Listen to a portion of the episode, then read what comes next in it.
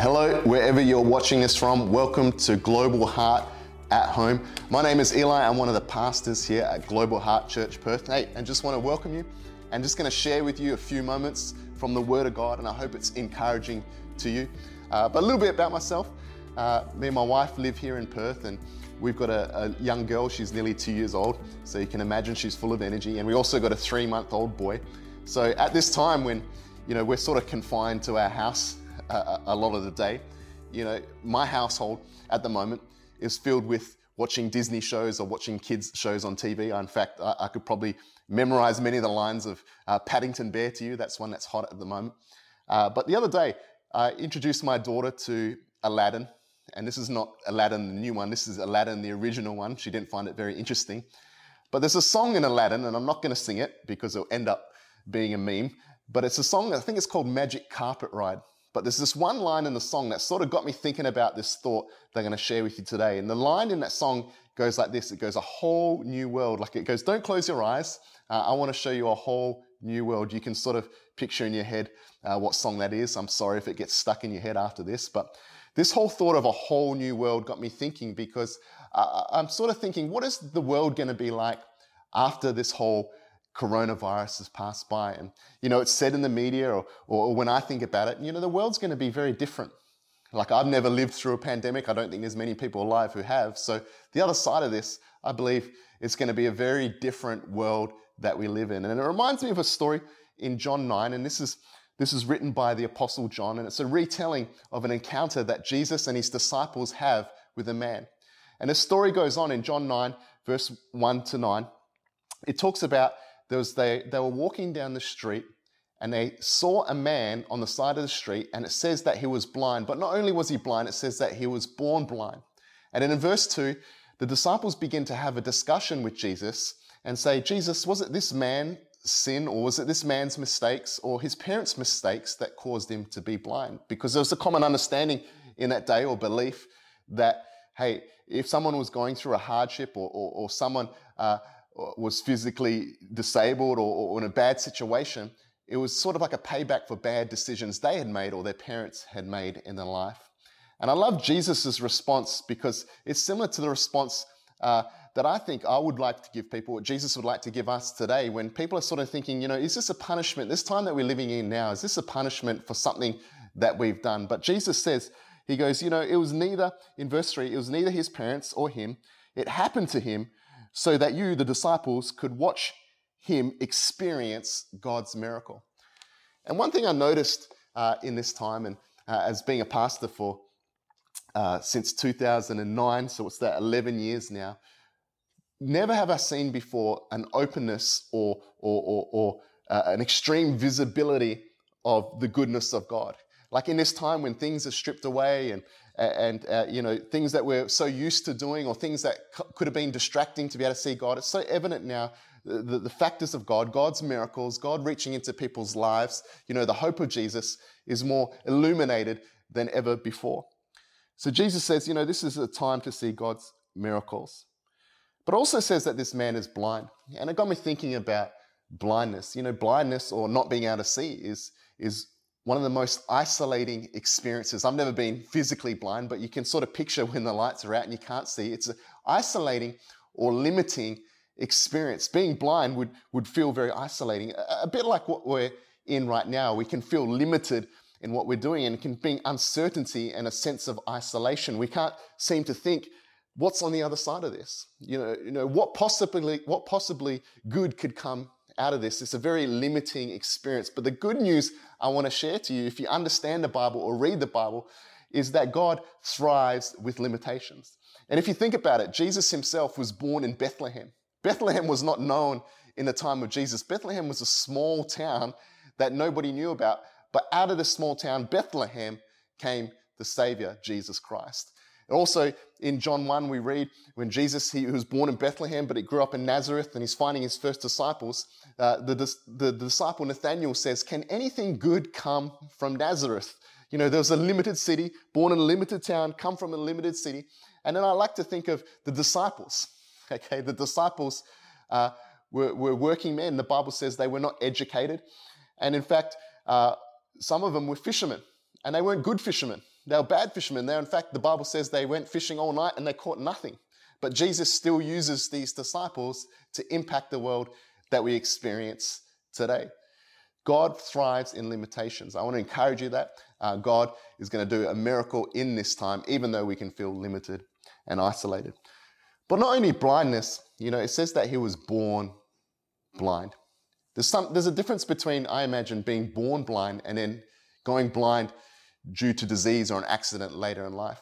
I like to picture, you know, this man would not be able to even have an image of what the simple things in life look like. What would a face look like? You know, what would a tree look like? What would, you know, what would any everyday object look like? This man would never know because he was born blind. But Jesus was about to heal this man and he was about to experience not a world that he had experienced before, but he was about to experience a whole new world. But why I want to coin back to that Aladdin story is that Jesus is not a magician. In fact, Jesus, as we read on in this story, you know, it says that he didn't wave his wand or say, hey, be healed, and the man was blind. In fact, there was a process to his healing. In fact, it wasn't a, a pretty process. In fact, some of the steps of this process uh, are parts, if it was your story, that you wouldn't be telling later when you retell the story. In fact, if you read along in your own time a bit later in verse 15, when the man's retelling the story, he leaves out some of these key, key details because it says in verse 6, this is how Jesus began to heal the man from his blindness. It says, verse 6 Then Jesus spat on the ground, made some clay with his saliva. Then he anointed the blind man's eyes with the clay. Not eyelids, it says he anointed the man's eyes with this clay that he made out of his saliva. I don't know about you, but that's, that's disgusting. uh, uh, I can imagine this man, you know, he, he would have been on the side of the road well, for a long time. It says he, he was born blind, and and and probably he, he would have experienced people spitting at him or spitting near him before because people saw that his blindness was because he'd done something bad in his past. So I, I, can picture he doesn't know it's Jesus coming.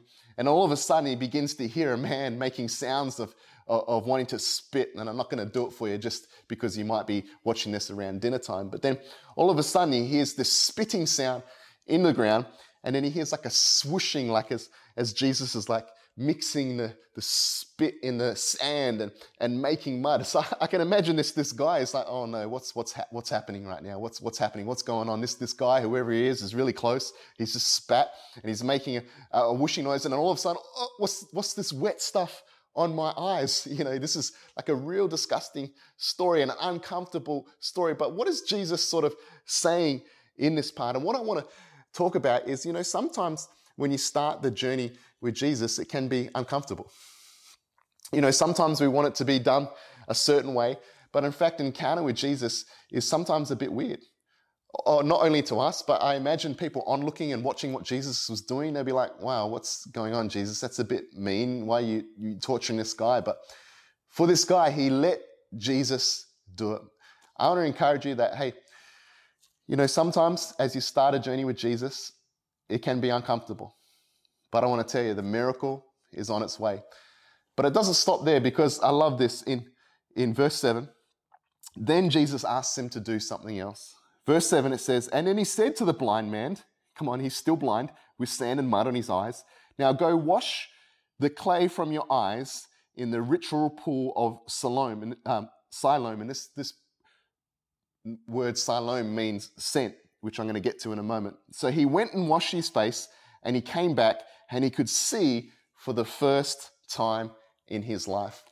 So we see an amazing miracle. We see this man born blind and now uh, he can see. But first, Jesus has rubbed this mud made with saliva in his eyes. But then Jesus asked the blind man to get from where he is and stumble his way to a pool to receive his healing. Now, Jesus, this is the thing that spun me out. Jesus is the one who was sent by God. We're going to talk about that in a moment. And then he's sending a man who is blind to a pool that's called sent. So Jesus, who was sent, sends a man to to a pool called sent, and then the guy receives his sight. You know what? This would be a very humili- humiliating, but also humbling experience for the man. This is, this is something where he would have to fully rely and give control over to Jesus. And I know in this time, uh, you know, it can seem like a lot of things are out of our control. You know, in fact, you know, it can seem like we're under control of our government, like, hey, you can do this, you can't do that. And, and, it's making some people uncomfortable, particularly if you're like me, who, who, who naturally likes to be in control. It can seem in this moment like we're out of control. But we've got to understand that in this situation, even though Jesus didn't cause it, I believe that he is, he is, he is in control of this situation. In fact, you know, nothing is we've done it on our own aspects. In this time, we've got to believe, hey, God has sent us. I'm in this destination right now. I'm in this place right now. And in the end, we'll get out of it. But hey, God, I give you control of my situation. In fact, a question I, I ask myself, or sometimes people ask me because I'm, I'm a pastor, and they're like, what do I do? And, and I want to be honest. And I say to them, hey, look, I, I don't know what to do, but I do know what I won't do. And what I won't do is I won't stop trusting in God. So this guy goes to the pool and he comes back and his eyesight is restored for the first time in his life. Now I'm going to skip a few verses and I'm going to go down to verse 35. And I'm going to finish on this because this is an opportunity I want to give you. It says, the, the man became sick, was able to see, and when he came back, you know, Jesus had disappeared. But then the religious people at the time weren't happy that he could see um, because, you know, it was the Sabbath when no one was supposed to be working. And they asked him a whole series of questions, you know, who made you see? And they were trying to catch out Jesus. And then eventually they got fed up and they sent the guy who could now see out of the, out of the, the, the temple courts. And, and then Jesus realizes this guy comes out. In verse 35, it says, When Jesus learned they had thrown him out, he went to find him and said to him, do you believe in the Son of God? Verse 36 The man whose blind eyes were healed answered, Who is he, Master?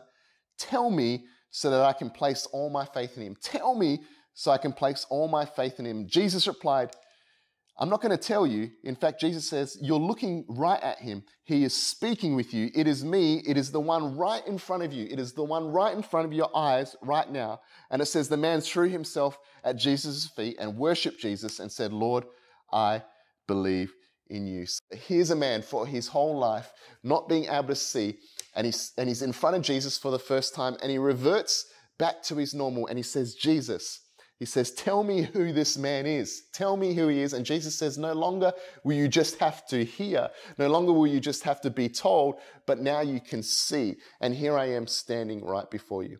I want to encourage you at your home. Maybe you've heard about Jesus. Maybe you've heard about God. Maybe you've heard from a friend. It could be positive or negative. Maybe you heard from a podcast or a YouTube video of this is what Jesus is like. And maybe you've never given your life to Him. But I want to tell you right now, you can not only just hear about Him, but you can experience Him for the first time.